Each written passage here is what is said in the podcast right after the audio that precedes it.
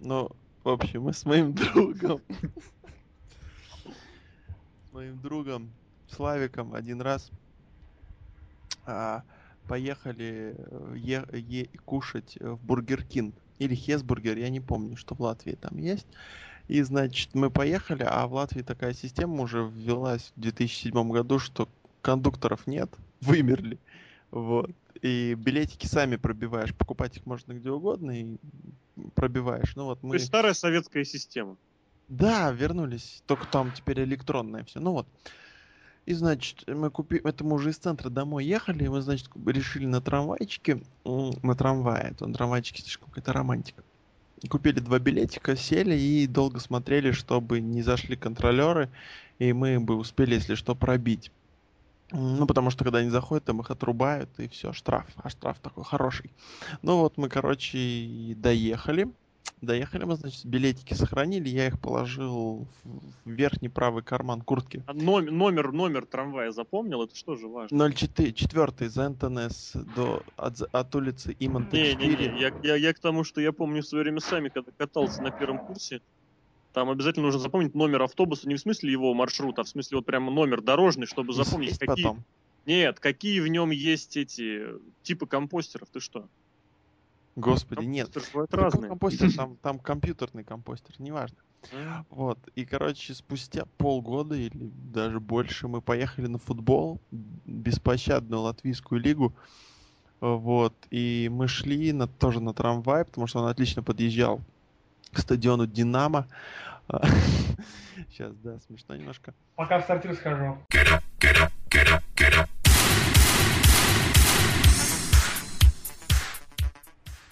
Это VSPlanet.net. Мы предлагаем вашему вниманию очередной подкаст от нашего сайта. И сегодня у нас первый раз за примерно за длительное время будет так называемый специальный выпуск. Сегодня мы поговорим со специальным гостем.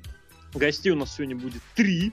Специальных гостей будет три. Вот, соответственно, поговорим обо всем про рестлинг, про рестлинг в России, про будущие крупные шоу, вообще обо всем, что придет в голову. Соответственно, этот подкаст для вас проведут обозреватель VSPlanet.net Сергей, Сергей Вдовин, Привет, привет. Александр Шатковский, The Lock, Привет, привет, привет. Злобный Росомах Алексей Красильников. И, соответственно, в гостях у нас сегодня будут, э, во-первых, э, один из рестлеров независимой федерации рестлинга, то есть, так сказать, человек, который э, непосредственно занимается тем, что мы все обсуждаем э, и, и обозреваем. У нас будет в гостях э, организатор шоу, то есть человек, который занимается вот этой изнанкой, внутренностями и понимает вот это вот самый бизнес не только с точки зрения перформанса, но и с точки зрения а, административно-бытовой составляющей, я бы сказал. Ну и просто у нас будет в гостях э, фанаты рестлинга, с которым мы поговорим про Расселманию, про все про остальное. Начнем мы, наверное, с рестлера, да? Вот, и, соответственно, сегодня у нас в гостях э, рестлер независимой федерации рестлинга Максим Кремнев. Е! Но ты забыл сказать одну, нет, точнее, несколько важных вещей. Ты забыл сказать, что еще я двукратный чемпион в легком весе, победитель битвы лыжников 2012 и победитель битвы десятилетия 2012 Вот так. Это, в принципе, я уже хотел подвести поближе, потому что мы общаемся, можно сказать, на как это называется, на хвосте. Вот практически чуть-чуть времени прошло после э, шоу НФР от «Опасная зона» 74, на котором Максим был в main event е, бился за чемпионство НФР в тяжелом весе и, соответственно, к сожалению, уступил в матче до двух побед. Расскажи немного об этом матче. Эмоции, там, воспоминания вообще, что как.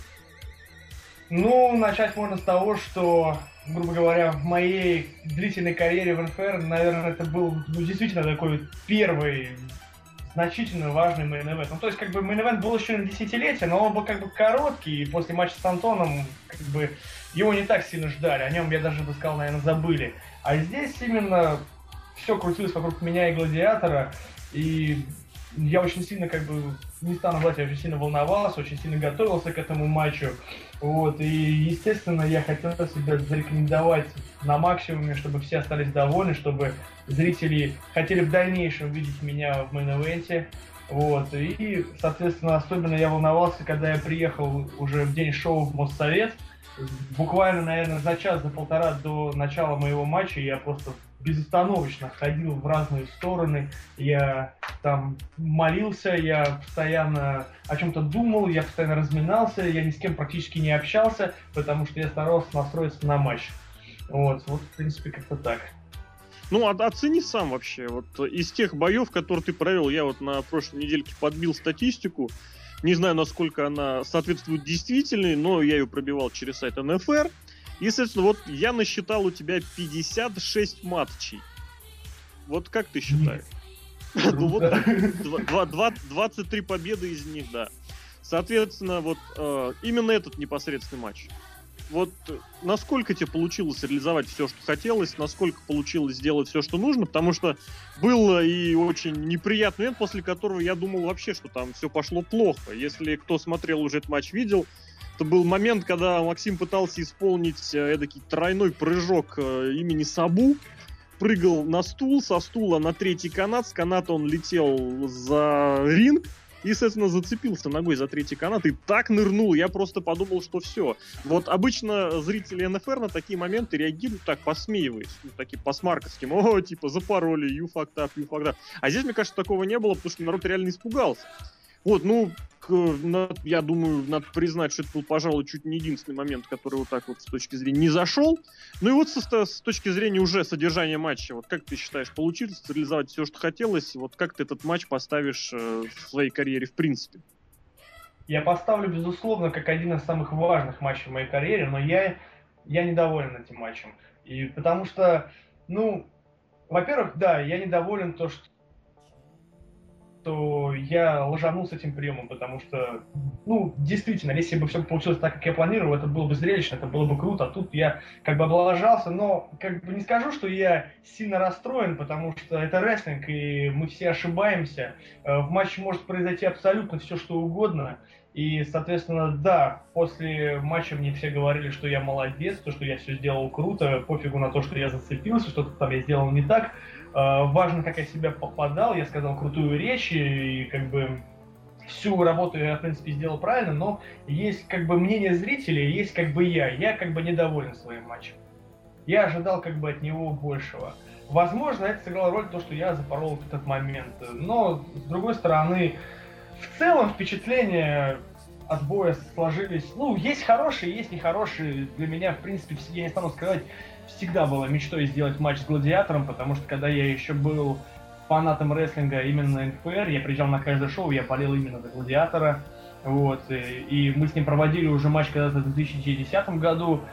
И сейчас, грубо говоря, поменялись местами. Сначала он был как-то против публики, а я за. Теперь как-то все наоборот. Вот, и... Но в десятом ты его победил. Да, и, соответственно, в этом году и в, в этом матче я хотел сделать все максимально чисто, ничего не запарывая, и чтобы этот матч запомнили. И запомнили именно так, чтобы хотели посмотреть еще один реванш. И, соответственно, я как бы не очень доволен своей, именно своей работой. Вот, вот ну, смотри, ты так. упомянул, упомянул такую вещь, очень, которая мне тоже очень сильно понравилась. Ты задвинул очень хорошую речь, которая очень серьезно, правдоподобно и очень здорово слушал и смотрелась.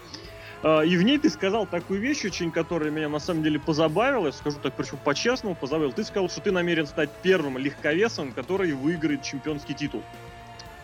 При Верно. этом, давайте будем честны, ну вот вы стоите рядом с гладиатором. Там большой вопрос еще, у кого больше, у кого больше весовая категория, в том смысле, что чисто по габаритам ты его чуть ли не превосходишь.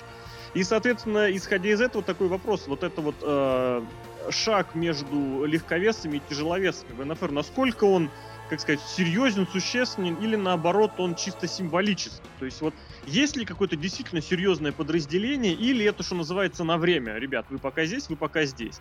Ну, я, если честно, если честно, я вот сам этой грани, может быть, я сейчас что-то неправильно скажу, но я этой грани не понимаю. Я, я не знаю, как вот легковес, в легковесском дивизионе, по-моему, э, может выступать до 85 килограмм. Но насколько я понимаю, хотя, опять же, у нас, я не знаю, как вот титул чемпиона России в тяжелом весе, по-моему, это главный титул чемпиона России, за который, в принципе, может биться даже легковес, если он достоин этого. А То ты есть, понимаешь, мне кажется, нет такой весовой категории. А вот смотри, просто дело в том, что на самом деле и сам достаточно часто с такой ситуацией сталкивался, в такие споры входил. Весовые категории — это верхняя планка ограничения.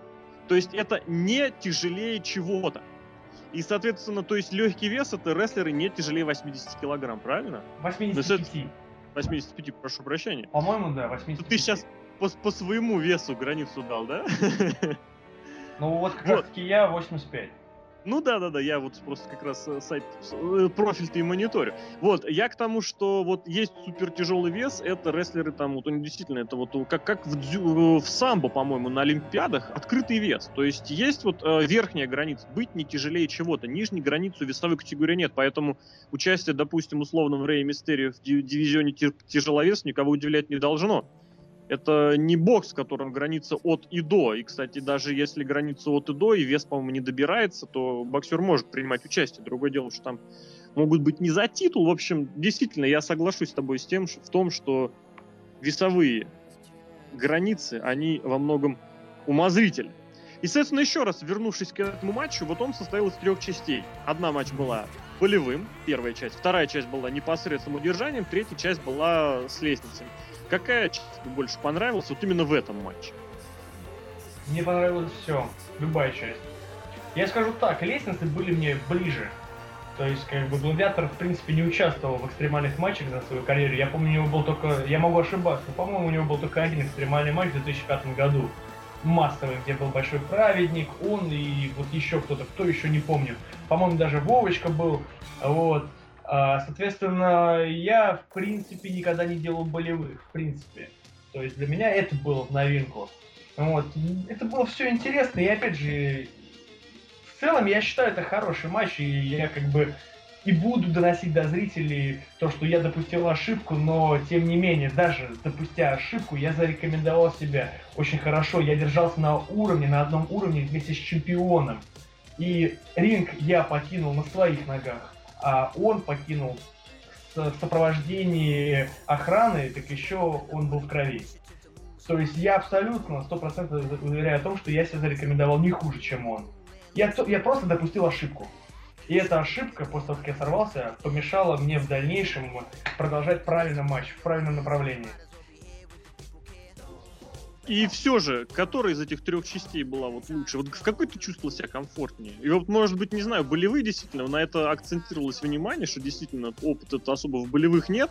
Значит, какие-то ты приемы пробовал чуть ли не то, что не впервые, но вот это было э, в матче, тем более в main event е. Какой бы прием взял себе на будущее вообще? Болевыми, как ты себя вот, в, этом, в этой половине части? Комфортней, комфортней как раз таки я себя чувствовал, как ни странно, в матче болевых, потому что я готовился к нему я пересматривал матчи Варданяна, я пересматривал другим, я пересматривал разные матчи Дина Маленко, потому что он славится, что у него, насколько я знаю, там 100 болевых, да? Вот, тысяча, соответственно, один. Тысячу, даже тысячу, боже ты мой, с ума сойти. Просто шикарный человек. А, даже в матче с Гладиатором, если вы заметили, я проводил же его же коронный, один из коронных приемов, один из его захватов, когда он ныряет под соперника и делает кленовый лист. Ну, я проводил его же прием, его же я подловил. Соответственно, я себя, в принципе, реально чувствовал комфортно. То есть э, это было что-то для меня новое, мне, и я в дальнейшем бы хотел бы, да, делать больше болевых. То есть стоит ждать нового финишера? Пока не знаю, мне кажется, нет. Ну хорошо, ладно, давай перейдем к другим, собственно, параллельненько продолжая тему, к другим приемам, соответственно. Вот вопрос пришел, мы для некоторых вопросов собираем из интернета, из группы, с сайта. Вот спрашивают, раньше использовал такой прием, как канадский разрушитель. Вопрос! В связи с чем прием выпал из арсенала? Ну, это сложный такой вопрос, потому что... Ну, как объяснить? Ну, с таким можно задать вопрос, почему автограф вы, выпал, в принципе, из арсенала. А я к автографу тоже... мы тоже вернемся, да. Просто как-то я решил, ну, как-то, может быть, сменить, да, то ли да говори как есть. Как-то сложновато его проводить, потому что он требует какой-то большой, ну, как называется, физической подготовки, концентрации внимания, да, и очень опасный сам по себе. Соответственно, пришел просто момент, когда я принял решение, что лучше его проводить не стоит. Хотя да, он очень круто выглядит, он зрелищный. Вот. Но вряд ли я смогу его провести на Антоне, вряд ли я смогу его провести на Малкине, на Гладиаторе. Это... Я могу его проводить на персон... ну, на рестлеров именно моей весовой категории. На тех, кто у меня выше на 10-15 килограмм, я чисто физически не смогу его сделать. Так и задается вопрос, зачем его делать? Логично. Тогда про автограф тот же вопрос. Как вообще придумал, что стало, э, как сказать, вдохнов... что вдохновило на изобретение такого? Ну, не изобретение, на использование, на вот такую модификацию приема. По сути, по сути, это копия коронного приема Джона Моррисона, но только Джон Моррисон делает сбоку. А я делаю прямо его. То есть, в принципе, это разные приемы. Я даже не скажу, что я загляделся на прием Джона Моррисона, он сам мне пришел в голову, а потом я увидел его у Джона Моррисона, и все начали говорить, что я просто копирую его прием. На самом деле, действительно есть расхождение, это не один и тот же прием. Вот.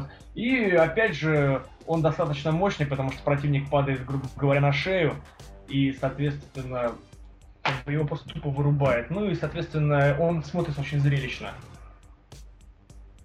Понятненько.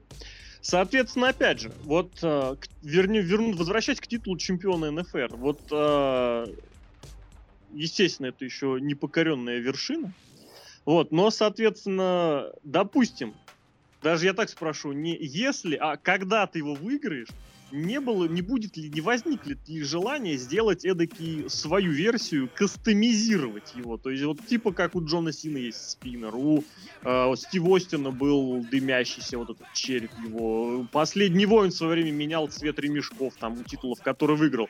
Не задумывался над таким вопросом? Я думаю, такой вариант вполне возможен. Не Я поделишься думаю... идеями? Ну, я просто не думал об этом, вот как да, это должно, наверное, произойти само собой, да, когда это случится, а это случится, это случится очень скоро, я уверен в этом. И я не буду таким чемпионом, как Антон, например, который э, улыбается зрителям, жмет ему руки, там, он готов для них, там, он, он просто там для них, да, какой-то герой, да. Я не буду таким, как э, Гладиатор, который тоже такой прям весь babyface, вот. Я буду совершенно другим чемпионом. Мое поведение будет еще хуже, чем поведение сейчас. И как к этому отнесутся зрители, я думаю, им это просто придется принять как данный факт. Смотри, тогда такой еще вопрос, опять же, возвращаясь к тому матчу. В, у тебя и к матчу, и вообще, в принципе, последним сюжетом у тебя в последнее время появилась группировка. Как группировка? Да. Помощники, приспешники, товарищи. Последователи, друзья. последователи.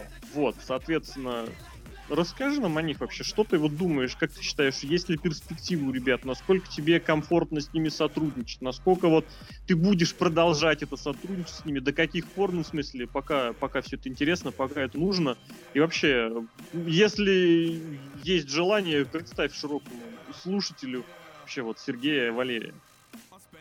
А, ну, скажем э, так, Сережа это мой друг. То есть именно я привел его в рестлинг, он чемпион мира по греплингу. Вот, и, естественно, когда-то давно, ну как, ну не, ну не так давно, да, полтора года назад он, э, у нас есть общий знакомый, он мне как-то написал, что хочет записаться в школу рестлинга. Вот, и я просто созвонился с ним, мы поговорили, вот, он мне рассказал свои заслуги, да, где он там чемпионом стал, мира, где Европы, и я его четко и ясно спросил, ты точно уверен, что ты хочешь в рестлинг? Рестлинг это совершенно другой вид борьбы, да, совершенно другая деятельность и так далее. Он сказал, да, я именно хочу в рестлинг, я давно смотрю, увлекаюсь им. Вот, мы с ним встретились, поболтали, я ему рассказал, что его в принципе ждет, на что ему как бы может надеяться. Чувак абсолютно с этим согласился, с тех пор мы начали с ним достаточно хорошо общаться. Вот, соответственно, первых дней своих тренировок я действительно видел, что он и вот как раз таки Валерий, да, он, Валер тогда тоже пришел, в принципе, в одно и то же время с Сережей. И в отличие от многих других новичков, они действительно прогрессировали с каждой тренировкой, у них получалось все лучше остальных. Вот. И как бы я подумал, прошел где-то год, вот, я увидел его в деле, и я понял, что, в принципе, что тянуть, ребят нужно как-то выпускать. Они готовы, они принципе, через какое-то время смогут э, дать, э, грубо говоря, ну, подходить, если не к мейн то я хочу, что я от них хочу? Я хочу, чтобы они стали командными чемпионами, они должны с этого начать, я хочу их к этому подвести. Я хочу, чтобы их узнала публика, потому что действительно это новые, это действительно будущие новые звезды. Я в них верю, я на них надеюсь, и они просто действительно молодцы. Так, а, продолжая тему комфортно, комфорта. Да, а хотелось бы спросить тебя касательно Фейса и Хила. А где ты себя больше уютнее чувствуешь в роли Кого? Хила, сто процентов, только Хила. Можно чуть-чуть поподробнее, ну, чем легче, чем сложнее, что интересней? Ну, понимаешь, как бы везде работа своя. То есть э, у Фейса работа там, это же тоже на самом деле работа нравится зрителям, да? Э, это так кажется, да, что если ты там что-то там ручки похлопал, что-то там поделал, да, они тебя будут болеть. На самом деле все далеко не, не так просто. И, в принципе, всю свою карьеру, всю свою карьеру я, в принципе, был как бы всегда хилом. Единственное, только момент с 2009 по 2010 момент, когда я стал фейсом как раз именно в матче с Гладиатором, когда я его победил. Вот, я понял, что мне это не, мне это не нравится, делать что-то для публики, вот идти у них на поводу, все, что они хотят, там, да. Я не тот человек, вот, я не получал, как бы, ну, я старался, но я как бы не получал отзывов, там, да, каких как Антони, да, что он выходит и весь зал прям просто кричит там, да, и так далее, и, вот, все его любят. И у меня, ну, с моей стороны не было таких эмоций, вот, я просто подумал, что мне это не надо. Однако, тем не менее, как я, я начал себя вести как полное говно, и зрители почему-то начали за меня болеть. Это тоже очень странные вещи. Ведь я же действительно говорю, что мне... Э, вот я прям открыто на текстом сказал э, 9 февраля, что мне насрать, будете ли вы за меня болеть или нет. Мне а зрители, кстати, болели, да. А они за меня болели, они, ну, представляете, я их обосрал, а они меня хавают, они болеют за меня. Это же Россия, Россия последние, последние пять лет, она болеет за тех, кто на нее срет. В, в принципе, в принципе, я не играю хило, я и, и в жизни, в принципе, такой, да, но забавно то, что я, грубо говоря, опускаю публику, но как же круто после шоу выйти, и они все равно все с тобой фотографируются. Это забавно. А вот смотри, такой вопрос уже, может быть, он больше пойдет в сторону не то чтобы выступлений, но ведь действительно, если человека поддерживают, э, поддерживает публика, значит он плохой хил. За него болеют, за него хотят болеть. Ну, я, кстати, с этим не согласен. Я, конечно, понимаю, что здесь нужно разделять на две э, стороны, грубо говоря, фанатскую составляющую, то есть человек, который рассматривает что как фанат, и вот э, ценительство, что ли, вот реально оценка, осмотр рестлинга как искусство, как виду спорта, как виду этих развлечений, когда оцениваешь не... Э, вот оценивается, ну, как актерская игра, вот это вот исполнительское мастерство в принципе. Вот, и, ну, соответственно, в конечном счете, чем более привлекателен для зрителя становится персонаж, тем меньше он хил. Вообще, вот с этим столкнулись в, прош... в 2012 году во всех крупнейших компаниях США, что в WWE, что в TNA, что в Ring of Honor – была вот эта проблема. Вообще, как считай, как ты планируешь с этим справляться? Ты же должен быть хилом. Не, ну а понимаешь, а что? А за тебя болеют а громче, а, чем за гладиатора. А в матче, а в матче на Royal Rumble за Симпанка болели больше, чем за Рока. Сейчас Симпанк не выполняет. Потому что они глоры. Ты представляешь, за Рока, за Рока болели меньше, чем за Симпанк. Это же смешно. Однако, это самое, факт остается фактом. Тут Может, еще просто... имеет, тут еще большая часть, понимаешь, тут сыграло то, что, к примеру, вот тот же самый Симпанк, да, если он приедет в Чикаго, да, что бы он ни делал, за него все равно будет болеть, да, это его домашняя арена.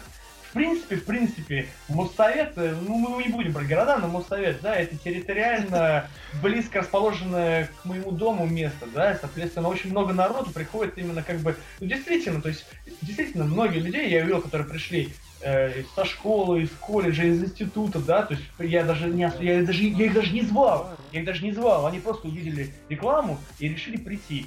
Э, соответственно, я думаю, можно предположить, э, что, естественно, что бы там ни говорил, они все равно будут болеть именно за меня.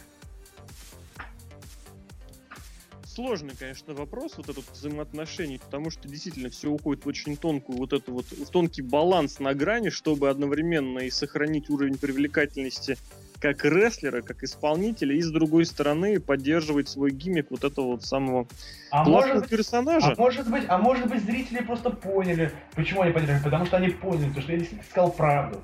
Я действительно сказал, что время гладиатора уходит, что фанаты от него отворачиваются, он сам понимает, что его время уходит. Именно поэтому, грубо говоря, и судьей был там рейв там и так далее. То есть зрители просто это поняли, и именно, и, наверное, им понравилось услышать правду про их там непобедимого, великого, любимого гладиатора. Да, вполне, вполне. Кстати, вот опять же, возвращаясь к этому матчу и возвращаясь к группировке, вот э, на мой субъективный взгляд, за прошедшие, ну не знаю, наверное, года три, ну, может быть, даже чуть, да, наверное, все-таки три, или, ну да, неважно, три, два, три, вот так. У тебя произошла очень серьезная, вот на мой взгляд, мне так очень ощущается, вот эволюция с точки зрения, в принципе, выступлений. То есть вот взглянуть на тебя, допустим, в 10 в том же году, вот, изгнуть сейчас, мне кажется, это вот даже если, даже чисто визуально, во-первых, разница видна. Ну и, в принципе, уже в самом рестлинге тоже видна небольшая перемена, хоть стиль, в принципе, оста- остается прежним, но какая-то, не знаю, то ли более серьезность, то ли более действительно опыта вот он набрался, что называется, хотя у тебя был перерыв достаточно большое выступление. Вот скажи, вот ты вот эти перемены, вот эту эволюцию внутреннюю ощущаешь, и можно ли вот э, сказать, прям вот, что называется, разложить на конкретные факторы, чем рестлер-красавчик отличается от рестлера Максима Кремнева? Ну, понимаешь, э, как тебе объяснить? Э, Начнем с того, что когда мой дебют состоялся в далеком 2000, по-моему, боже ты мой, шестом году, когда я вышел как красавчик, вот, это не подразумевалось в том плане, что чувак, у которого куча девчонок, да, он безумно красивый, тогда, нет, как раз тогда мне было всего 15 лет, и скорее это относилось более к тому фактору, что я пытаюсь себя как-то показать, проявить везде, в каждой бочке затычка, везде я там где-то влезал, вмешивался. Вот, и в принципе карьера красавчика, карьера красавчика началась э, в матче с Железным Волком. То есть я начал его карьеру, а он, грубо говоря, начал мою. То есть он дал толчок моим постоянным выступлениям, а я дал толчок к его дебюту. Вот. И, соответственно, весь образ красавчика заключался в том, что да, он это тот человек, который постоянно где-то влезает, в каждой бочке затычка, старается как-то проявить, показать. Четкий. Просто пусть будет одно слово. Четкий. Бодрый и четкий. У меня такой преподаватель. Да. Отлично. Вот так, отлично. А то, что то, что есть сейчас, это Максим Кремнев. Это более близкий я, какой я есть в жизни. Я даже речь, речь, которую я толкнул перед э, матчем Гладиатором, да, э, мне запретили говорить какую-либо речь. Я специально подходил, ну, не, не было запланированной какой-то речи. Я подходил, спрашивал мнение руководства, говорил, как вы относитесь к тому, что если я скажу какую-то речь перед матчем Гладиатор, мне говорили, нет, это будет лишнее, уже был хардкор, уже был иностранец, э, публика устанет, давай не будем затягивать. И до последнего момента, вот прям до последней секунды я не знал, буду я говорить речь или нет. И уже в тот момент, когда я вышел на ринг, когда уже Мариза, она уже начала даже объявлять гладиатора, я в последнюю секунду передумал, просто вытащил, вырвал у нее микрофон, и я даже не думал, что я буду говорить. Это родилось само по себе. И, соответственно, мой образ сейчас заключается скорее более в том, что я сейчас не стараюсь делать что-то для кого-то, как старался Красавчик. Красавчик действительно старался что-то делать для публики. Он хотел нравиться публике. Даже когда он был хилом, в глубине души он хотел нравиться публике. Сейчас я не хочу этого. Я такой, какой я есть. Я, мне нравится делать какие-то мерзкие вещи. И я вот в этом плане хочу больше прогрессировать. Вот это мне действительно интересно. Я хочу донести, я буду доносить о каждом своем сопернике всю правду. Я буду доносить для зрителя, чтобы он знал. Потому что я, как говорил раньше, я истинное лицо. Я никого не играю. Я ни, ни от кого ничего не скрываю. Я не продавался как многие рестлеры в НФР, с первого дня своей карьеры. Соответственно, это я буду все раскрывать, и про каждого я буду говорить всегда, каким бы ни был мой соперник. А еблатини в руках. Да, кстати. Стоит ли ожидать? Это, это, видимо, это, видимо, чересчур внутренняя шутка. Хотел такой еще вопрос, да, ты действительно подметил такую вещь, э, вскользь, которая, на мой взгляд, э, заслуживает достаточно более подробного упоминания, что ты дебютировал в очень молодом возрасте. Да, 15 Очень лет. Молодой. Я, если честно, когда э, сам ну, вот заполнял все эти дела, смотрел профиль, я был очень удивлен, потому что, опять же, без каких-либо желаний сказать что-то, я не знаю, э, листивое или как-то еще, ну вот ты очень, очень, очень намного солиднее выглядишь, чем вот этот, собственно, возраст, который, казалось бы, должен предусматривать несколько более такое фривольное отношение к рестлингу, к матчу. Но вопрос такой, собственно, как ты считаешь, вот, э, вот столь раннее начало, оно стало положительным фактором или отрицательным фактором, или вообще фактором не стало? Соответственно, другим рестлерам ты вот стал бы советовать, э, ну не то что советовать, какой-то возраст плане оптимального для начала карьеры, или же все все-таки индивидуально? Ну, мне кажется, конечно, наверное, в любом случае лучше приходить с 18 лет. Мне так кажется. Ну, просто как бы это я осуществил свою мечту, это целая история, как я пришел в НФР и так далее. Вот, соответственно, ну, я бы не хотел бы, чтобы кто-то приходил тоже там лет в 14 заниматься, я смысла просто не вижу. Человек, чувак не выйдет на ринг, сейчас чувак не выйдет на ринг, э, пока ему 18 не исполнится. Да, он может там участвовать там в MCW, играть кого-то, но серьезно, пусть забудет о серьезных матчах. И, в принципе, если кто-то следил вообще за моей карьерой, то тот поймет, что как раз таки, когда я дебютировал, да, вот как раз таки вот этот первый год, 2006, 2007, вот эти вот два года, да, которые были, они были, в принципе, клоунадой в моей карьере. Я изображал Гладиатора, я изображал Ивана Громова, а матчи, которые были у Красавчика, они были даже не то, что на опасных зонах, они были на каких-то полных отрывах, которые проходили в будние дни, в капоте там и так далее, при аудитории там 30-40 человек.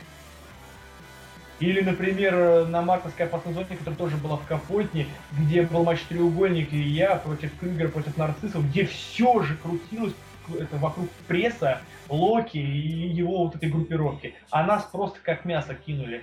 Вот, соответственно, первые два года моей карьеры, они были как бы реально, ну, для опыта, да, я хотел выступать, я выступал, я выполнял свою работу, потому что я знал, куда я пришел. Сейчас таких новичков нет, сейчас чувак, который не умеет падать, и у которого проблемы с лишним весом, ему скажут там, эй, слушай, ты должен будешь отыграть там, нет, нет, ты должен будешь... Подожди, подожди, ты должен будешь, там, к примеру, одеть платье там, да, и станцевать. Он скажет, какого хуя я должен одевать платье и танцевать?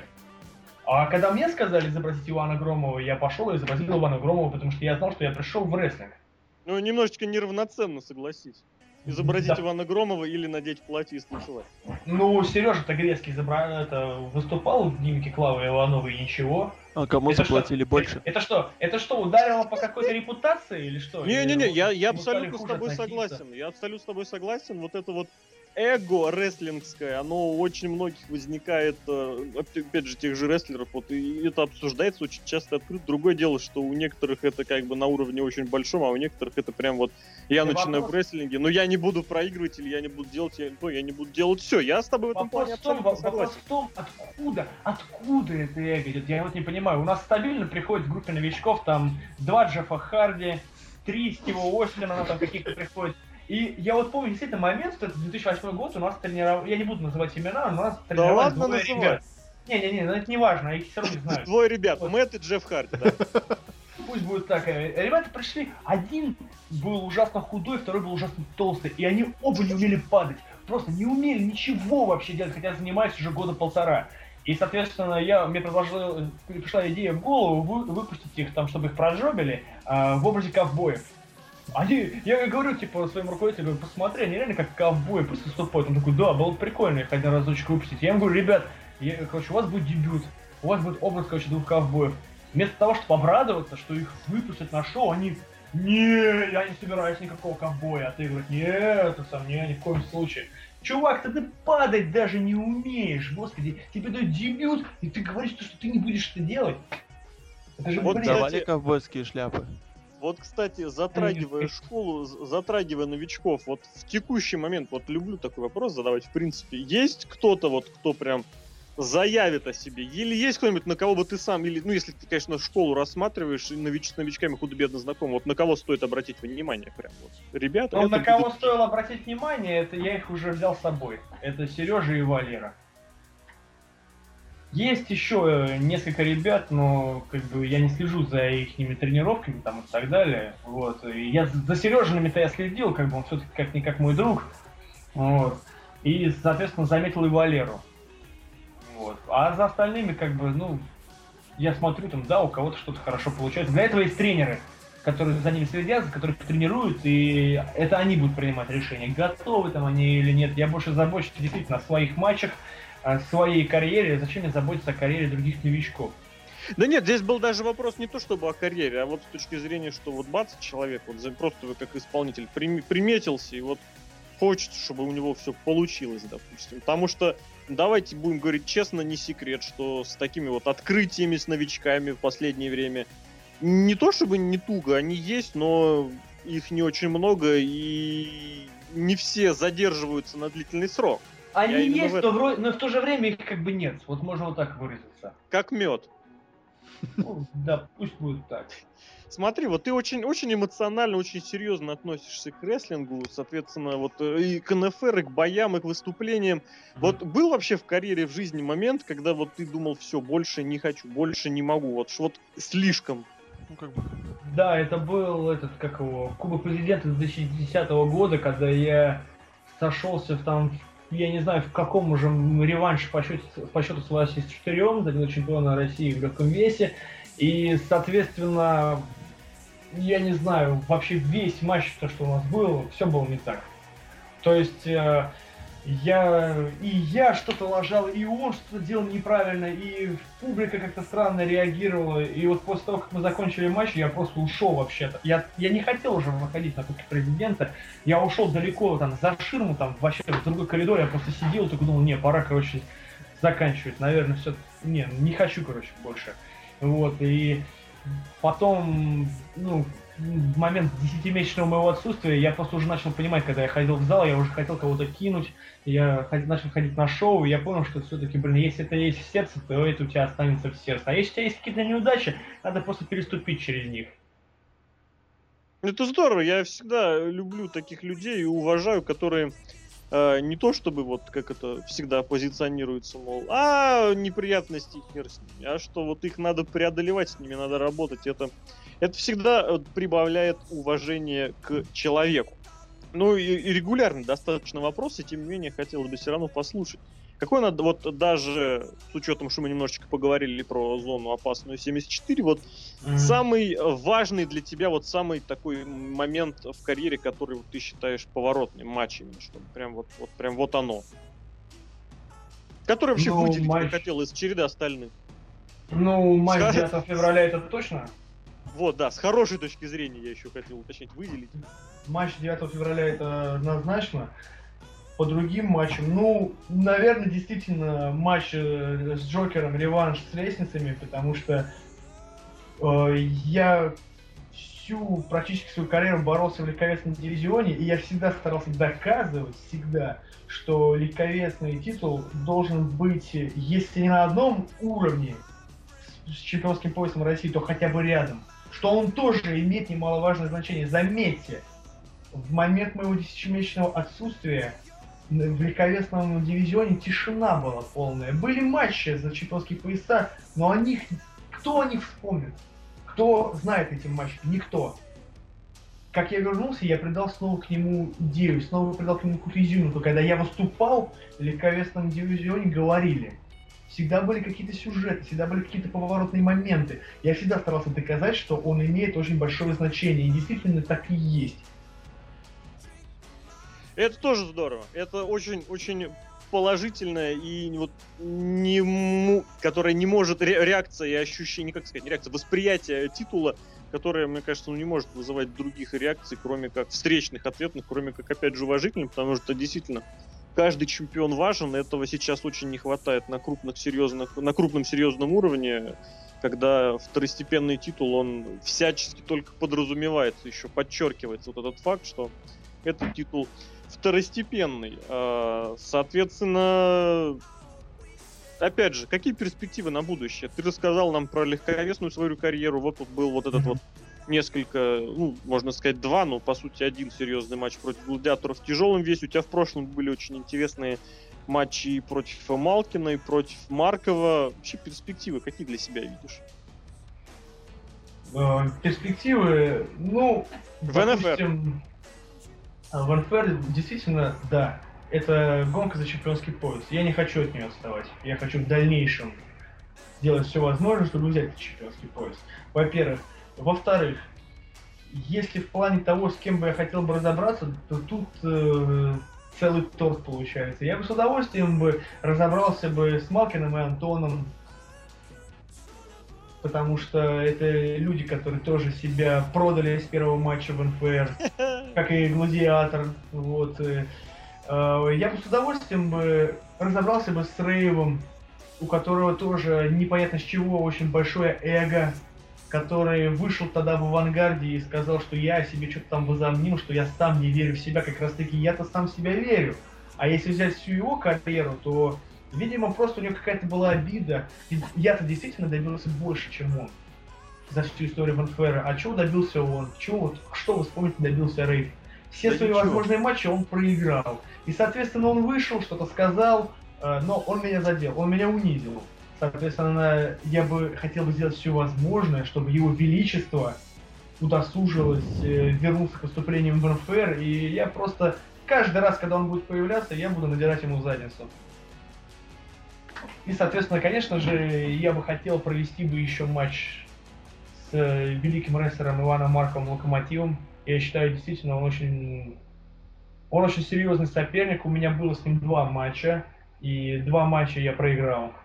Ну, вот не будем считать, кто там виноват, кто вмешивался, не вмешивался, факт остается фактом. Победа осталась за ним. И, естественно, я бы хотел бы сделать с ним матч. Понятненько. Ну, а если пофантазировать, вот какие-нибудь, хотелось бы тебе закрепиться где-нибудь как-нибудь во, ну, во внешних лигах, в чем-нибудь в зарубежном? И если да, то какое бы вот направление, какой континент, какой стиль, какой промоушен ты для себя видел оптимально? Ну, пофантазировать там, фэнтези, такой букинг, все дела. Uh, во-первых, не нужно говорить э, слово фантазировать. Как будто я не говорю фантазировать, я говорю фэнтези. Да? Uh, смотри, в принципе, в принципе, например, взять Виктора Космо, да, моего очень хорошего знакомого, мы с ним вместе начинали тренироваться, а, как бы, вот он, например, в принципе добился такого, что а, он бы мог выступать в TNA. Он очень хорошо знаком с Кримсоном, который выступает в TNA. Они вместе, они вместе тренировались, когда он я бы, знаешь, я, я, бы не, я бы не стал кичиться знакомством с Кримсоном из стены. Вот с Кримсоном из НФР, да, с Кримсоном из стены, блин, это такой факт очень опасный опять. Почему? Ну, ты понимаешь, потому что, во-первых, он и как исполнитель не очень, не как бы он мне кажется, он не, не особо решающая фигура, потому что он, нет, он чужак, говорю, он в нет, TNA он чужак.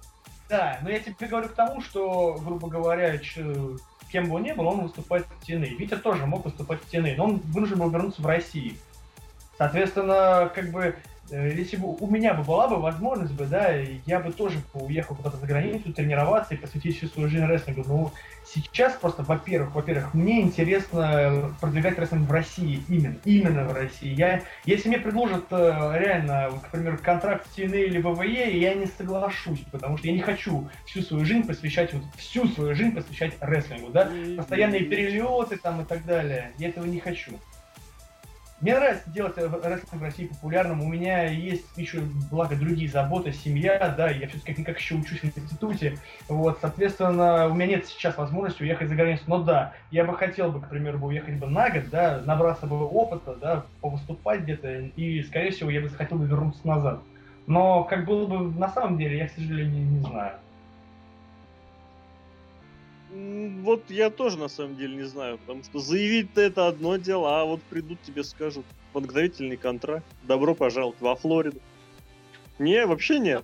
Не, само собой, я просто не знаю, как, как бы это было бы в реале, да, на самом деле. Наверное бы, ну на самом деле, наверное бы, да и согласился, но в любом случае, рано или поздно я бы вернулся бы в Россию, потому что я хочу именно в России, чтобы он стал популярным, именно российский рестлинг стал популярным в России. Вот это мне интересно. Первым. Не, ну я скажу так, что мы тебе искренне желаем и, и в России достичь максимального, и по возможности, как это получится, не получится, было, не было, чтобы эта возможность зацепиться на большом уровне, она обязательно появилась. Да, завершая, за, завершая тему международных всяких отношений, идя вот с каким зарубежным рестлером ты бы хотел провести матч, вот такой дрим матч, ультимативный дрим матч с зарубежным? Это сложно, их много. С любым. С любым, наверное, на самом деле. Ну, это опыт, это интересно. Сантино Морел. Да, я с ним с удовольствием бы сделал матч. Хм. Он Вот очень заявление. Он очень крут, Сантино Морелло. Кем угодно, но на самом деле, естественно, там, да, мы все там... Я тоже являюсь там каким-то фанатом как- каких-то там, да, иностранных рестлеров, да, я там с детства наблюдал, естественно, я там хотел бы там сделать матч там, не знаю, там, просто там с каким-нибудь там, там Томми Дримером, там, да, с Табу, я бы хотел сделать матч там, получить суперкик от Шона Майклза, там, да, это прям, знаете, как вот к бою готовы, да, смотрели фильм, где двое чуваков в клетке и просят Стинга ударить его, да, и он ударяет, они счастливы просто, да. Вот, наверное, тоже, да, я вот так же вот хочу там получить там суперкик от Шона Майклза, да, там, или коронник от Стинга, я тоже был бы безумно счастлив. Вот. Ну, как бы, для опыта я хотел бы провести с, кем, с любыми иностранцами. матчи. Это всегда интересно, это всегда круто. Ну, в таком случае мы прощаемся с рестлером независимой федерации рестлинга Максимом Кремневым. Сергей, Александр, попрощайтесь. Пока-пока. Счастливо. И мы приветствуем нашего второго сегодняшнего гостя. Это один из организаторов шоу Независимой Федерации Рестлинга в Москве. Не, оди- не, не всех шоу, некоторых отдельных. Больших. Говорим сейчас, да, крупных, не всякого этого, а Мелкие не отдельно. берем. Мы поговорим об этом отдельно. Это, собственно, тоже а, Максим Кремнев. Привет Ну, еще раз. Привет! Привет, привет. Мы переходим ко второй части нашего квад- квадролога. Вы, вы, Как кстати, дела, не видите, парни? вы, кстати, не видите, но Максим уже одел галстук, он совершенно другой. Корпоративный такой, с короткой стрижкой. Я сейчас так подравниваю делаю У тебя, кстати, отличная борода, мне нравится. Спасибо, Лок. Да. Сейчас все трое ответят. Мне нравится твоя прическа. Тогда сходу прям сразу вопрос, как так сложилось, что на твои плечи упали некоторые вот эти вот крупные шоу, вообще как оно так получилось? Ну, скажем так, на дворе стоял 2010 год. Вот, э, соответственно, выступали мы постоянно в Подмосковьях. э, 50 в Москве Десятый выступали- год. Да, Десятый да. год. А А, просто всп- вспоминая десятый год, февраль в Москве действительно стоял. Ой, я не помню, я те- это февраль. холодный был. Я тебе говорю уже начало, да, там что-то весна, и, ну, конечно, не суть, мы выступали именно где-то в Подмосковьях постоянно, вот, и как-то мне пришла в голову идея, э, ну, вот, на Преображенской площади как раз-таки тогда стоял этот творческий центр имени Моссовета. Мне тогда пришла идея просто, ну, я позвонил руководителю и говорю, вот есть местечко, оно вроде как бы не используется сейчас, да, Соответственно, может быть, мы там типа шоу проведем. Сначала говорили, типа, нет, нет, это глупая идея, там и так далее. Вот, я туда съездил, в принципе, договорился. На тот момент там была достаточно низкая аренда, потому что зал там не использовался, не было никакого ремонта. Вот. Мы решили просто попробовать провести там шоу. Вот. Естественно, наше руководство м, предложило идею, что если как бы я это как бы все организовываю, то говорит, попробуй типа заняться сам рекламой там и так далее, распространением, там расклейкой. Вот, и если как бы все получится хорошо, будем в дальнейшем проводить, там будешь помогать. То есть для меня был какой-то дебют, да, я мне, мне важно было доказать, да, что я могу сделать так, чтобы пришло много народу, вот, я могу как-то увеличить аудиторию, и как бы в принципе, в принципе, первое шоу в Моссовете, где не было никакой пиротехники, не было никаких баннеров, там, выходов каких-то там титантронов, там, да, был просто обычный зал, где пришло, ну, на тот момент, в 2010 году, пришло, по-моему, 300 человек, да, то есть э, на шоу НФР к тому моменту ходило там, ну, э, 150, там, 200, 300 очень редко, да, у нас пришло где-то там 320, что ли, человек приблизительно по билетам, вот, и как бы мы были в плюсе, все окупилось, и как бы я видел, как вот просто люди, которые мы вот прям сами решили клеить плакаты, обычно мы нанимаем людей, но вот в этот момент мы с Ренатом сами решили клеить плакаты. Просто хотели увидеть, как это будет работать, сколько они будут висеть, держаться, ну и, естественно, сэкономить на расклейке. Вот. Э, Всем этим занимались, и это все было упорно, трудно. Вообще, я отпрашивался с работы, мы по ночам клеили, это все было муторно. Мы заходили во все школы районов, просто это было, это было вообще очень весело. Я заходил, меня даже узнавали, потому что по телеку нас показывали, меня узнавали, брали автографы, и я говорил, типа, ребята, там, там специальная акция, в вашей школе билеты там будут продаваться там не по 300-400 рублей, как в кассе совета, а всего лишь там по 150 рублей за билет. Завтра я буду здесь, там можете приобрести билеты. И я как полный будень к 8 утра прихожу в эту школу, сажусь, сажусь за парту, там, как вы знаете, в школе там цирк, да, приезжал, ты на следующий день мог купить билет. Так и я тоже сел за стол, и, э, блин, я обошел там, я не знаю, классов 8, наверное, там человек, наверное, я не знаю, 100 подняло руки, что они пойдут. В итоге у меня там купил, по-моему, билетов как бы 7 или 8 в одной школе, но все равно было реально как бы приятно. Ребята разбирались в рестлинге, а тогда подожди, они показывали рестлинг. Они вот, смотрели все НФР там и так далее. Во второй школе у меня купил, по-моему, два билета или три билета. Ну, то есть все равно была какая-то отдача, э, как-то это было все интересно, и когда вот это шоу вот это получилось, да, и в принципе оно получилось ну, достаточно неплохим, я понял, что мне это э, действительно интересно. То есть я хочу в дальнейшем участвовать в жизни НПР не, не только как рестлер, но и как организатор. Вот. Здорово, очень интересно, конечно, изнутри вот к всему к этому так приобщиться. А вот в принципе, что самое сложное организовывать шоу? Вот это, в принципе, в принципе процесс непростой, но вот что самое такое, вот самое-самое? Когда у тебя за час до шоу разрывается телефон, просто разрывается телефон, вот просто, это, это я не знаю, это там чуть ли не 100 звонков. Кто покупать билеты там, в принципе, это сейчас я билет не продаю, я посылаю их в кассу, сразу покупайте в кассе, как бы. Но все равно это 100 звонков. Кто там какой-нибудь кассиру звонит, кто какая-то газета звонит, там, кто-то на все надо успеть ответить, на все надо, все надо это успеть сделать там. Это так все геморно просто. А так вот в процессе, ну, в процессе, ну, действительно, вот как бы я помню на шоу ВВЕ, на шоу ВВЕ, я помню, одел маску дженерику и пошел, короче, флойера раздавать. Вот. вот это действительно как бы было нелегко, потому что мне совсем не хотелось этим заниматься. Вот. Но тем не менее, я потом реально увидел какую-то отдачу на шоу в Пипле. Ну, то есть небольшую.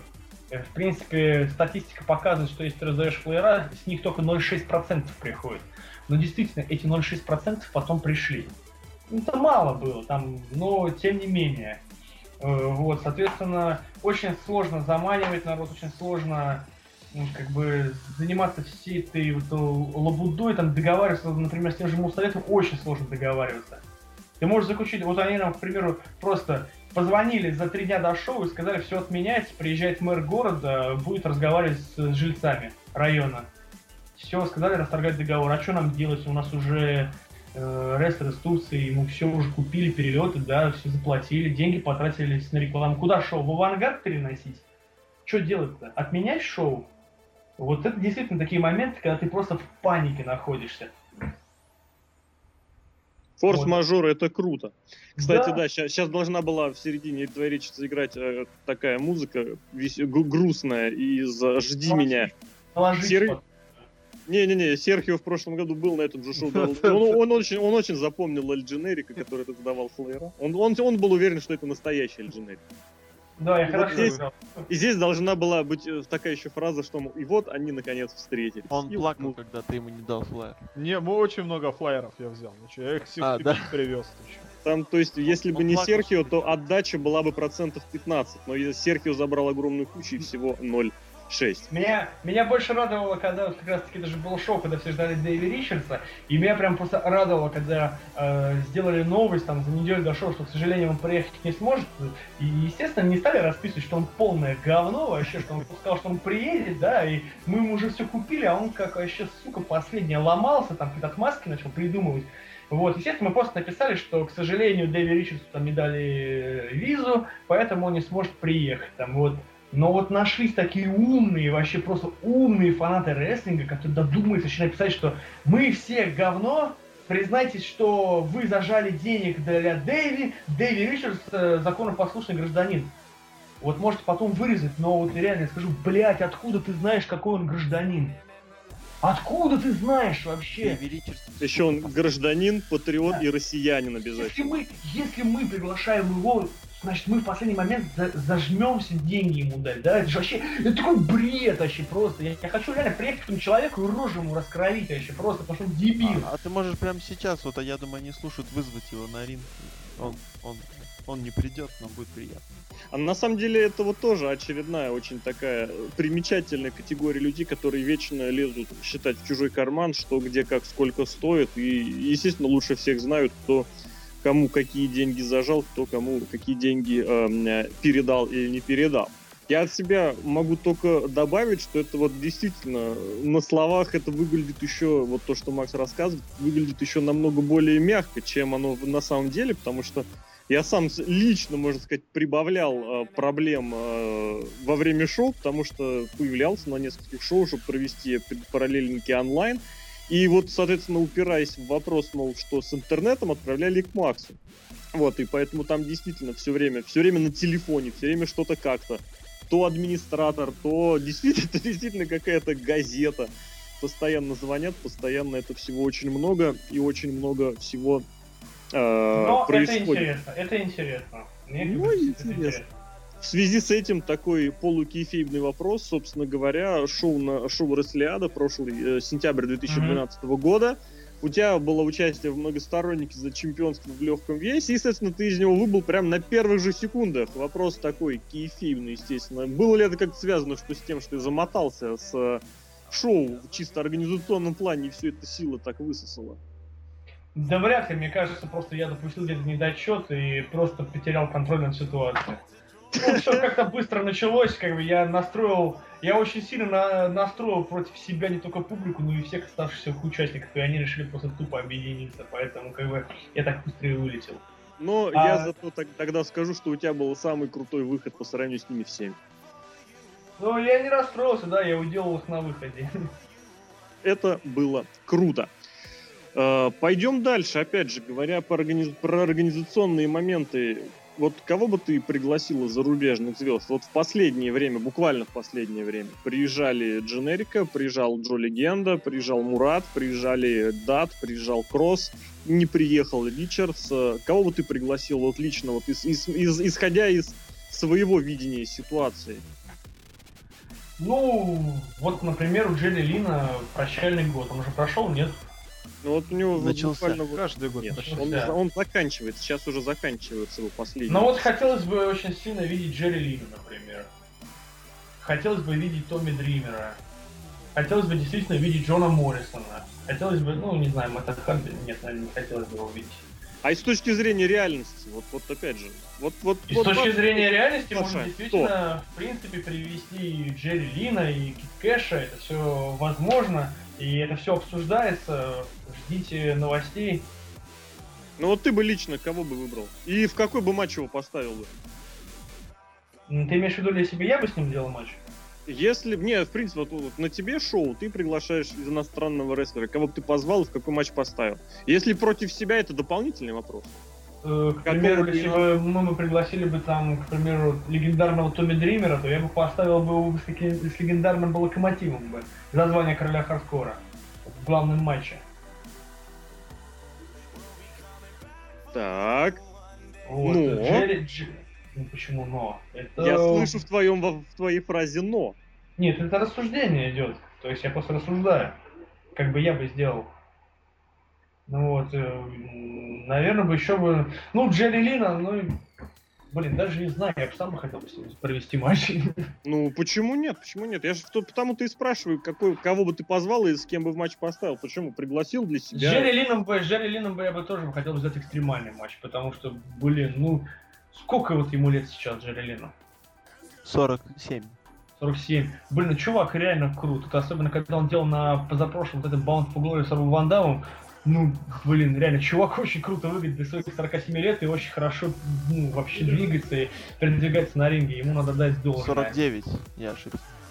О, еще, о, еще лучше. То есть 47 он провел достаточно крутой хардкор на Bound for Glory такой тогда, опять же, вопрос, если, а, огр... ну, как сказать, отойти от того, что шоу в Моссовете на арене, на которой можно собрать там до 800 зрителей, такие энергозатратные, почему, в принципе, там не проводить шоу каждый месяц? Ну, смотри, понимаешь, вот действительно, на шоу в том же Моссовете, да, уходит очень много сил и подготовки. То есть э, вся вот эта вот бумажная волокита, переговоры с Моссоветом, вот эта вся расклейка, реклама там и так далее.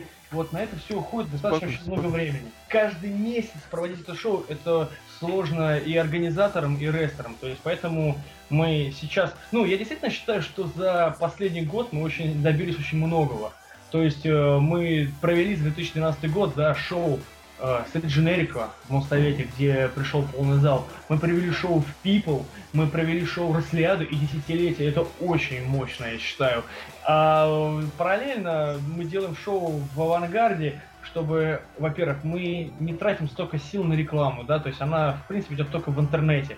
Соответственно, можно немножко немножко расслабиться, чтобы подготовиться к следующему, более большому шоу. Потому что работать в интенсивном режиме каждый месяц это очень сложно. И, соответственно, я вообще против того, чтобы проводить каждый месяц шоу в том же Моссовете, потому что точка, она перегревается. Соответственно, если проводить постоянно в одном и том же месте, э, народу будет приходить меньше, меньше, меньше, еще раз меньше. Соответственно, можно сделать вывод, что на десятилетие у нас пришел полный зал, на Ресляде у нас был, в принципе, тоже полный зал, а 9 февраля, то считай, полтора месяца спустя, уже был две трети зала. Не потому, что там не выступал неизвестный семь турок там, да, и вообще, а потому что в одном и том же месте. Соответственно, как бы я беру уже под сомнение, да, что, к примеру, чтобы провести через месяц снова в Моссовете. То есть, э, ну, пока думаю, но не знаю. То есть, все это очень сложно. Опять же, и шоу ВВЕ в апреле, да, есть ли смысл проводить на следующий день после шоу ВВЕ? В принципе, с одной стороны имеется, с другой стороны как бы не имеется. Вот, мы будем очень рисковать, это очень сложно. Соответственно, я бы искал, ну, надо заниматься поиском новых площадок.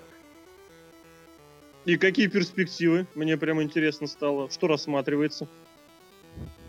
Ну, давай так, давай я, я переспрошу. Я переспрошу рассматривается ли вариант выезда в другие города? Вот не в, не в Подмосковье в ближнее, а вот прям вот ну, пускай там Тула, Калуга хотя бы, но вот... Нет, нет, нет, абсолютно нет? точно нет. Точно нет? И уж дальние... Точно нет, тоже нет? Ну, рассматривать нет, тем более Санкт-Петербург нет. А рассматривается...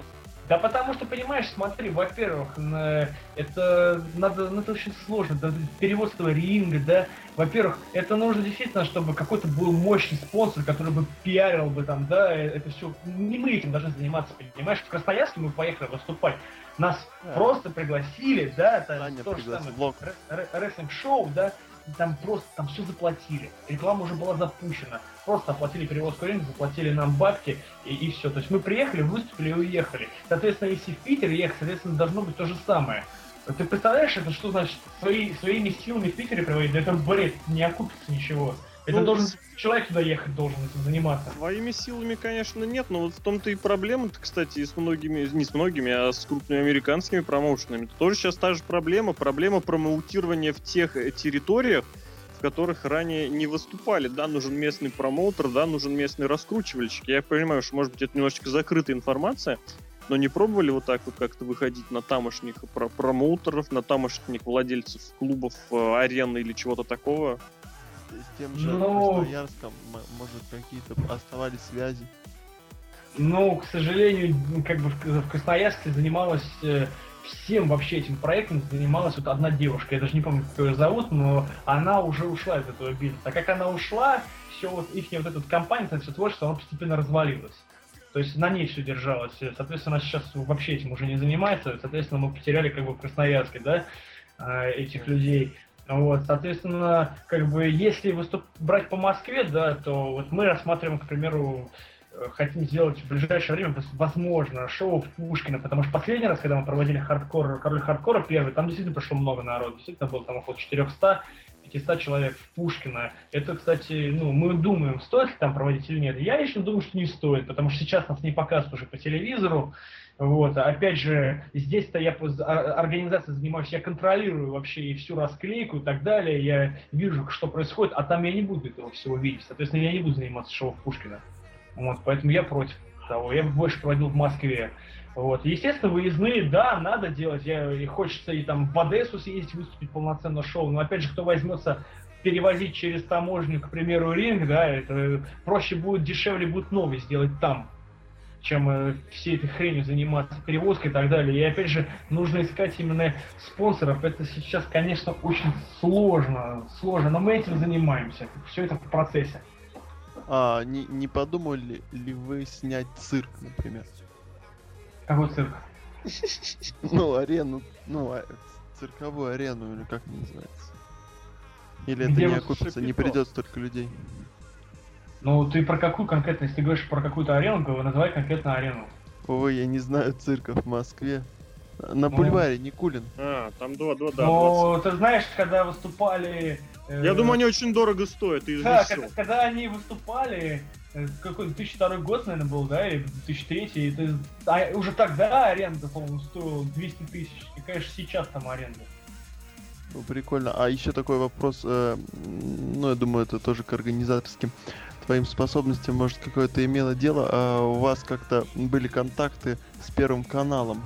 Можешь что-нибудь рассказать об этом? А что конкретно ты имеешь в виду про контакт с Первым каналом? А, И сейчас, в принципе, есть. о, это вот интересно послушать. Ну, вы... Боярд вернули и, и рестлинг вернул. Понимаешь, дело все в том, де- дело все в том, что, грубо говоря, чтобы вернуться на телевидение, это раньше, там, в 2005, 2004, 2006 году, да, можно было прийти там, в принципе, действительно, ну, ну, практически на любой канал, да, с материалом, и они могли тебе сказать там, ну, либо нам это не интересно, да, либо, да, нам это интересно, сделайте то-то, то-то, то-то, то-то. Как вот, например, 7 ТВ. Они нам сказали, нам это интересно, вот здесь вот надо добавить там такую-то картинку, здесь надо там поярче сделать что-то. Мы это сделали, они, они нас показывали. И кто бы там, что бы, всякие вот эти вот Тореро, Ротеро, там, что бы они там не говорили, пытаясь там засирать НФР, да, что нас убрали, потому что мы такие так плохо там что-то показывали. Нет, на самом деле история такая. У нас были одни из самых первых рейтингов. Мы были на первом, на втором месте всегда. Вот. Я вас Потом- даже в Латвии смотрел. ну, круто, смотри дальше. Потом, когда канал... Ты клевый. Что сейчас смешного было? Не, не, Не, продолжай, продолжай. Очень-очень Мат- реплика хорошая. Поставил на место взорвавшегося красноярского юнца. Не, Ну. все серьезно, все в порядке. Смысл всё просто, клёво. я говорю о чем. Когда нас показывали по 7 ТВ, да, действительно, были одни из самых первых рейтингов. Почему убрали? Потому что 7 ТВ э, сменил саму концепцию канала, он перестал быть спортивным. Соответственно, он стал более развлекательным там, каким-то, да, и какие бы рейтинги у программы не были, да, как вот, если ты не вписываешься в концепцию телеканала, пусть у тебя будут миллионы смотреть, тебя все равно с канала уберут. Соответственно, нас просто убрали с канала, как и другие спортивные передачи. Ну, убрали чуть позже. Мы, на- на- нам еще трансляцию продли- продлили буквально, может быть, там месяца полтора. Вот. И, соответственно, сейчас, когда ты приходишь на канал, да, с каким бы ты хорошим материалом ни приходил, э, в первую очередь э, их будет интересовать откат. Вы думаете, что дважды два са- сами обратились к ВВЕ? Нет. Они сами, они, они сами вышли на канал России и, са- и заплатили деньги, чтобы их показывать. Естественно, они это отбили уже давно. Естественно, они там уже через 2-3 месяца, через 4 это все уже окупилось. Но сам факт, они тоже платили бабки, откаты, чтобы их показывать. Сейчас везде, вообще, не только на телевидении, везде, в любой компании, в которой ты работаешь, особенно по продажам, везде платят откаты. Сейчас на этом все строится. Соответственно, ты при... у нас нет таких действительно денег, миллионов, да, чтобы платить каналам, чтобы они вещали нашу трансляцию. Соответственно, пока нет таких возможностей, и как бы все Замкнут- замкнутый круг. Замкнутый круг, да, получается.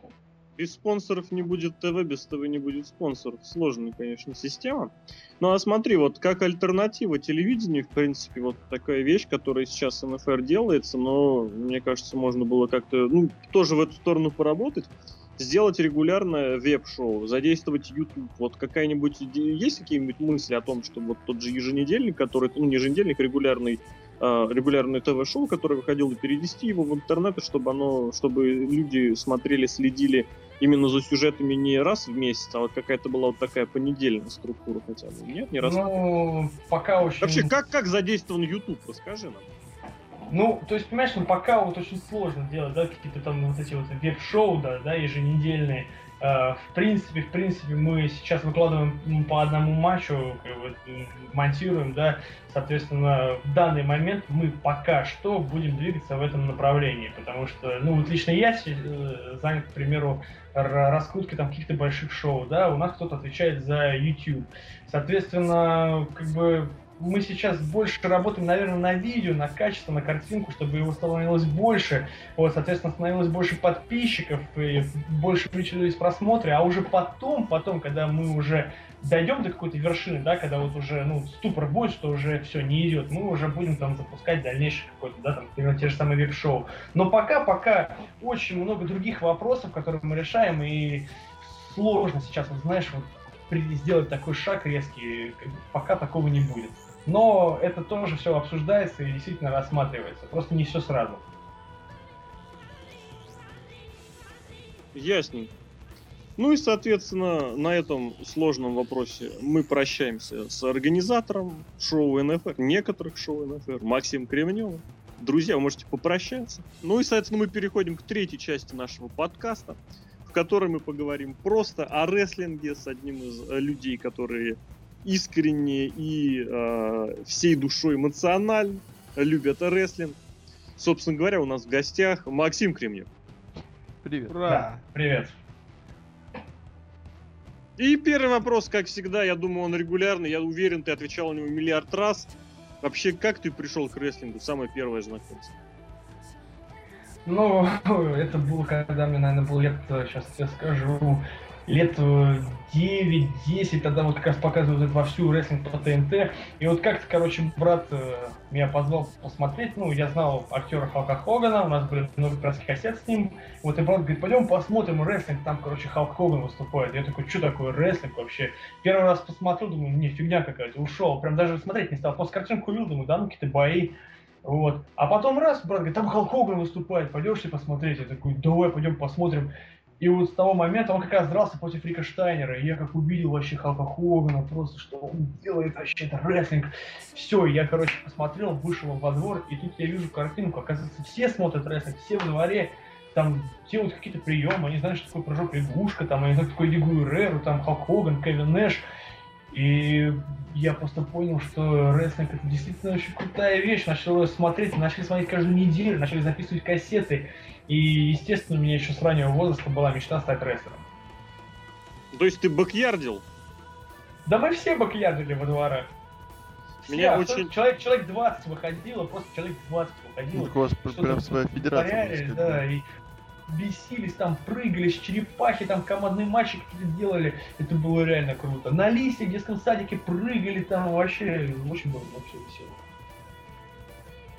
А на кого вот ты был? Вот кого изображал? Ну, дети, когда всегда играют, дети подростки, они кого-то изображают. Кого изображал ты? Да мы всех изображали. Мы, я, я, я Ремистерию, по-моему, всегда был, потому что тогда я был, ну, мне было 10 лет, я был светленьким, я рост там был, там, может, метр 60, наверное, да, там, соответственно, я там всегда Ремистерию, хуликанараны всякие там проводил, там, что-то там пытались сделать, вытворяли.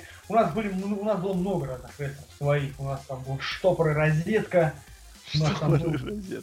у нас, там был, охотник, у нас там был какой-то Лэшли там кого-то не было, у нас там все были. У нас там был не Бенуа, а Бенуит какой-то, не Остин, а Астин, у нас там все были просто. Мне кажется, это было во всех. Ну, в большинстве дворах, кто как или иначе были связаны с рестлингом. А такой вопрос. Мы с тобой уже общались за кулисами, скажем так до, до нашего эфира, и ты сказал, что видеоигры ты забросил где-то 14-15.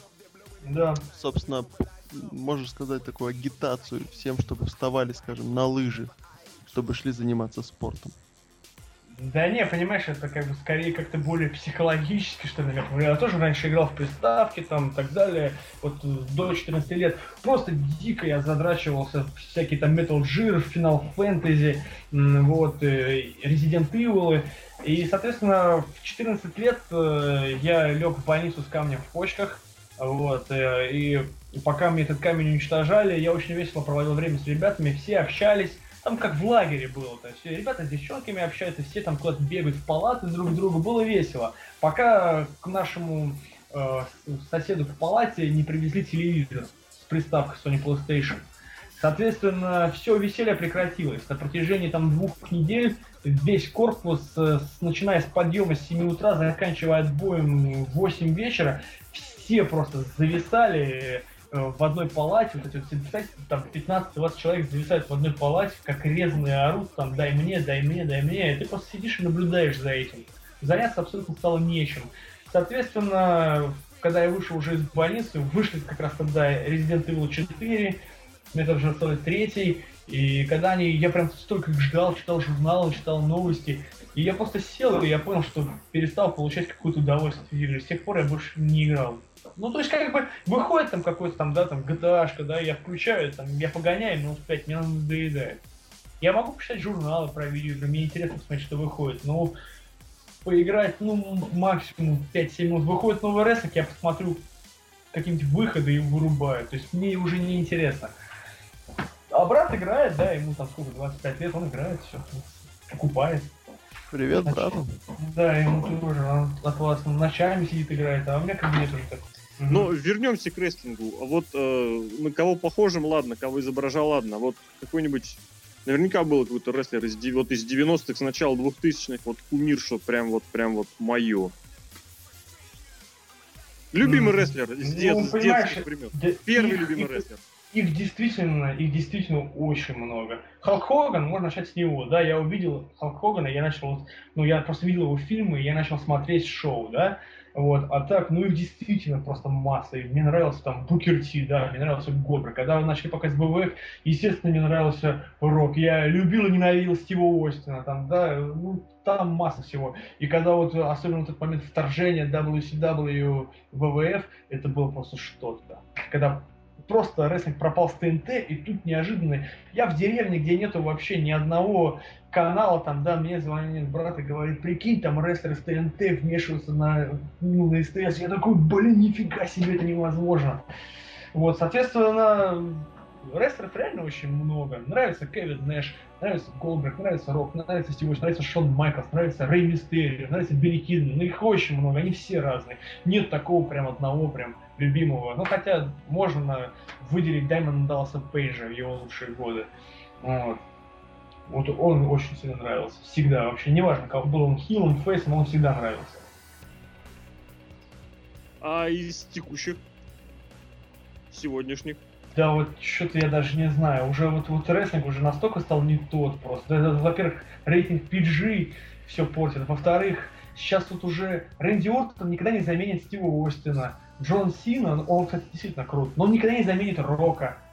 И, соответственно, мне сложно реально выделить кого-то, кто мне нравится, потому что фактически сейчас я рестлинг не смотрю. Я смотрю Ро, перематывая его, и, как правило, я останавливаюсь где-нибудь на каком-нибудь Роке, на, на Криса Джерико, там, да, потому что сейчас, ну, очень сложно кого-то выделить. У них уже не, не такие яркие образы, какие были в 90-х и в начале 2000-х годов.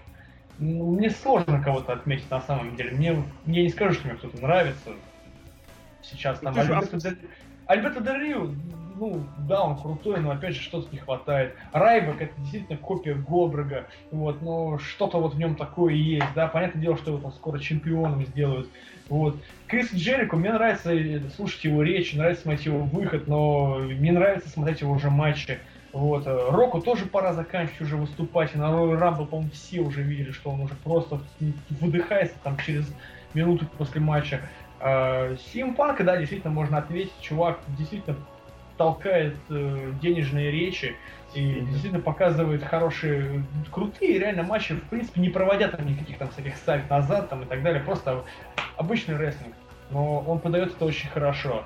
Вот, и как бы Сина, ну, я, он мне не нравится как персонаж, но он мне нравится как рестлер. Как рестлер. Чувак реально пашет в каждом матче своем, он реально крут. Вот. Нравится Дэниел Брайан, но опять же, опять же, что-то ну, что-то не хватает. Вот раньше в WWE ты смотришь, там Кейн, Андертейкер, да, Остин, Рок, Джерико, Биг Шоу, да они все разные, у них у всех своя какая-то фишка, на них на всех интересно смотреть. А вот сейчас вот, ну вот сейчас что-то, вот уже что-то не то. И тем не менее, вот ты зачем за чем-то сейчас следишь так на регулярной основе, или это вот так исключительно фоном, чтобы держаться в курсе? Скорее, скорее, э, Леша, реально фоном. Я перестал уже смотреть постоянно какие-то регулярные шоу. TNA я вообще смотрю действительно только ради Стинга, там, ну, их загнали, вот Халк Хоган, я не он загнал вообще Эйджи Стайлса, Самуа Джо просто в, в жопу. Вот, эти бесконечные сюжеты, которые делали из WCW, они перетянули в TNA, они уже сто раз переиграны, наиграны. Эти тузы восьмерки, они неинтересные. В ВВЕ тоже все как-то стало скучно и неинтересно. Еще давно уже, главное, что стало скучно, это уже давно, 2008, 2007, 2006, наверное. Вот. Я смотрю вот такие там, да, WrestleMania я смотрю, это, ну кто ее не смотрит, мы традиционно всей федерации собираемся и смотрим на большом экране. Вот. Э, я смотрю там, ну, как бы, Extreme Rules, там, да, ну, то есть ППВ, ППВшки, в принципе, я ВВшные смотрю. Но домашнее шоу я, скорее всего, проматывал. Ну, в смысле еженедельники, да? Да, скорее проматываю. Да, да, даже вообще это Курово. С Макдауном я вообще не интересуюсь. А, ну вот меня... смотри, да, да, да, спрашивай. Давай. А у меня вот такой вопрос, чуть-чуть от рестлинга отойдем. Э, какие-нибудь другие виды спорта? Футбол, хоккей, гольф, регби и что-нибудь тебя интересует? Вот, Футбол... не знаю, может, занимался футболом? Футбол я вообще никогда в жизни не любил и вообще даже пытался как-то через силу им заниматься, особо не получилось. Вот так для себя, да, я занимался тайским боксом, занимался джиу-джитсу, и я бы занимался сейчас, но сейчас, конечно, со временем очень сложно, но все равно туда я вернусь, все равно буду заниматься и продолжать.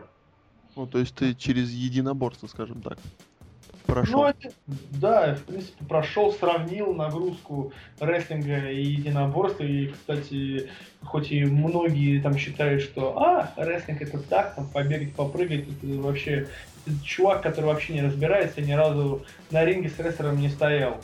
Я не скажу, что заниматься тайским боксом, выступать и там, да, где-то намного сложнее, чем заниматься рестлингом. Я даже сказал, это вообще разные вещи.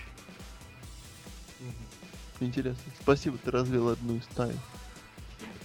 Не, а, а что, вообще... а, какая, а какая тайна? Это, это и есть правда. Сколько матчи профессиональные борцы проводят там ММА, там, да, сколько они матчи проводят в год? 5-6? Все остальное у них время уходит на восстановление тренировки. Сколько матч в среднем длится, да? Там, ну, 5-10 минут вместе с выходами. А сколько делают матчей профессиональные рестлеры в год? 360 матчей. Практически они каждый год день выступают. У них матчи там по 10, по 15, по 20 минут. Ты попробуй, побегай 20 минут по рингу, делай это все красиво, еще и сделай так, чтобы зрители остались довольны. Это не так-то уж и просто. Да, справедливо. А вообще, в принципе, вот э, в обычной жизни, за пределами ринга, за пределами арены, чем занимаешься? И не мешает ли рестлинг вот обычной жизни? Да, конечно, мешает. Иногда после матча-то на самом деле подняться-то там на работу, да, тяжело выйти. Я уж тем более там тренировках, да. Есть... А где, где кем работаешь, если не секрет? Не, не секрет, работаю в отделе гарантии Ситилинк. То есть, это, кто знает такую компанию, это как, грубо говоря, есть видео, есть Рада, есть Ситирин, где э, дистанционная метод продажи электронного оборудования. То есть там я в отделе гарантии менеджер, соответственно, при, обслуживаю клиентов, провожу, как довожу их, возвращаю деньги, принимаю решение, как бы стоит это делать и так далее. Вот. Я просто очень хорошо помню твою прошлогоднее интервью, в котором ты говорил, что на работе порой так скучно, что чуть не раз в несколько там десятков минут кликаешь постоянно в поисках а, новостей. Это было дело, там-то я работал этим менеджером по продажам констоваров, вот, там да, было скучно. А сейчас, где я работаю, там не скучно. Там как-то, а как открывается в 10 утра дверь, так клиенты особо-то и не выходят оттуда. То есть постоянно это нервотрепка. Вот. Но как бы работа есть работа, рестлинг это тоже, это любимое и... дело, это тоже работа. И если я не ошибаюсь, ты сказал, что ты еще успеваешь учиться ну, в да. университете. Я учусь на рекламе, пиар, второй курс. Вообще. Вот. Ну, как бы по выходным. И ну, я равно. понимаю, что это мне мешает, потому что знания особо ты там не получаешь, зато на сессии тебя имеют по полной. Вот, это, конечно, напрягает. Но так... А, так... а так в личной жизни, как бы, ну, что у меня есть, у меня много друзей, есть, со всеми, как бы, ну, общаюсь как бы более близкими, да, ну, любим куда-то поехать отдыхать, там где-то посидеть, да, те же фильмы, те же театры, да, те же выставки, просто где-то прогуляться. Вот. Ну, как бы обычный, я, не знаю, ну как обычный, да, наверное, жизнь вне рестлинга. Вот. Отдых, можно так это назвать, наверное. Выходим на совсем финишную прямую. Вот не могу не задать этот вопрос. Вот очень большие параллели, не параллели, визуально очень напоминаешь Кристиана. Вот Кейджа, который. Вот из, вплоть от штанов, вплоть до вот чисто визуально. Вот даже, же, даже я, когда смотрел фотографии с последнего шоу, да, я немного сначала удивился и думал, ничего себе, Кристина пригласили. Но потом, вот, да, увидел, то, что это ты. Откуда ты это? Или это вот само собой?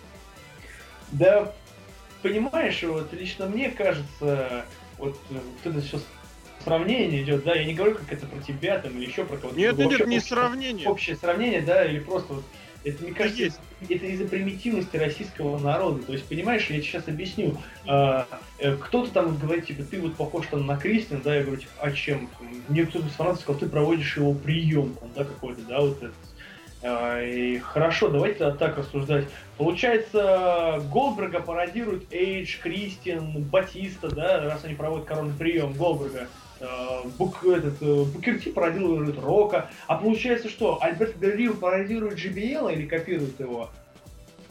Ну это же бред, понимаешь, если у нас люб... у нас у нас настолько все примитивно мыслят, если взять какого-нибудь рестлера нового, да, дай ему в руку гитару, все сразу же скажут Джеб Джаред. Или Хонки Тонгмен. Я скажу Хонки Тонгмен. Я, я скажу Джефф Джаред. А вообще да. Джефф Джаред... 90%, 90% скажут, что это Джефф Джаред, жалкая пародия на Джеффа Джареда, а чувак даже и не пытался никогда в жизни пародировать там Джеффа Джареда. Кто-то там что-то, я помню, выложил фотку Ивана Громова, да, где он там стоит на канале, ну, там, на третьем канате, да, что-то поднимается, и кто-то там пишет, жалкая пародия, там видно, что Костя под Как ты по фотографии мог определить, что Костя под Громов, но ну вот как ты мог по фотографии определить? То, что внешне схожесть, да, то, что внешне схожесть с Кристианом, ну да, возможно, она действительно есть, потому что у него у нас похожее телосложение, он светлый, я светлый, да, э, он выступает в трико, я выступаю в трико, ну так и в трико выступает вообще тысячу рестлеров по всему миру, тоже светлых. Получается, тысячу рестлеров пародируют Кристиана. Нет, ты просто немножечко в, в другую степшн твою ушел. Ты больше говоришь про а, вот именно пародирование и про то, что действительно очень узкое мышление. Здесь никакого секрета нет. Это просто обычно логические вещи. Воспринять что-то новое и уложить это в а, свою уже имеющуюся, свою имеющуюся, как сказать, картину мира, в которой э, есть Голдберг, нет, ну смотри, понимаешь, я, я даже в принципе, в принципе, я не против копировать какой, ну я не против лезть в какой-то рестлер, копировать другого рестлера. Вот, ну, действительно, если он хорошо это делает, почему бы нет? В 2005 году в НФР выступал Алекс Харди. Его объявляли как троюрный брат Джеффа и Мэтта Харди. Так, это смешно. Ой, это, ну, который двойной экстрим, нет? Не-не-не-не, там был другой, именно Алекс Харди. Так он, понимаешь, он действительно, он сам в это верил, что он действительно внушал, все действительно в это начали верить. Все действительно начали, что, серьезно, что ли? И он даже говорил, да, я могу даже в паспорте показать Харди фамилия. Все реально в это верили. И он, и он исполнял свои приемы не хуже Джеффа Харди. Многие вещи он даже делал лучше. Он действительно был на него похож, все действительно начинали в это верить. То есть сразу говорит о том, что чувак хорошо выполняет свою работу. А кто ну, плохо у, тебя, свою... у тебя с Кристианом никаких параллелей? Ну, вообще никаких параллелей. Совершенно два разных типа персонажей. А теперь, внимание, логин Максима в скайпе. Логин меня заставили, меня заставили так делать. Как раз таки эти постоянные сравнения, когда я э, начал э, как раз таки создавать скайп, только подумал, да, можно, я думаю, так поставить. Я еще раз повторю, это вообще ни в коей мере не, мы не говорим о том, что копирование или пародирование. Мы говорим о том, что есть некое, визу, не, нечто визуально общее. И вот когда я смотрел этот матч, вот э, концовку матча, в прошлом году матч с лестницами, в этом году концовка матча с лестницами с гладиатором, это было наоборот очень таким приятным, таким вот, что вот вроде кажется, ё-моё, матч с лестницами, это Кристиан, так и мол, типа, нет, нет, это не Кристиан. Но это наоборот, это поднимает интерес к матчу, благо и содержание матча тому способствовало. Вот, ну и что, наверное, в конце уж совсем разговора тогда логичный вопрос. Э, мы записываемся в середине февраля, но карта WrestleMania, в принципе, уже, наверное, понятен. Ну что, Рок или Сина?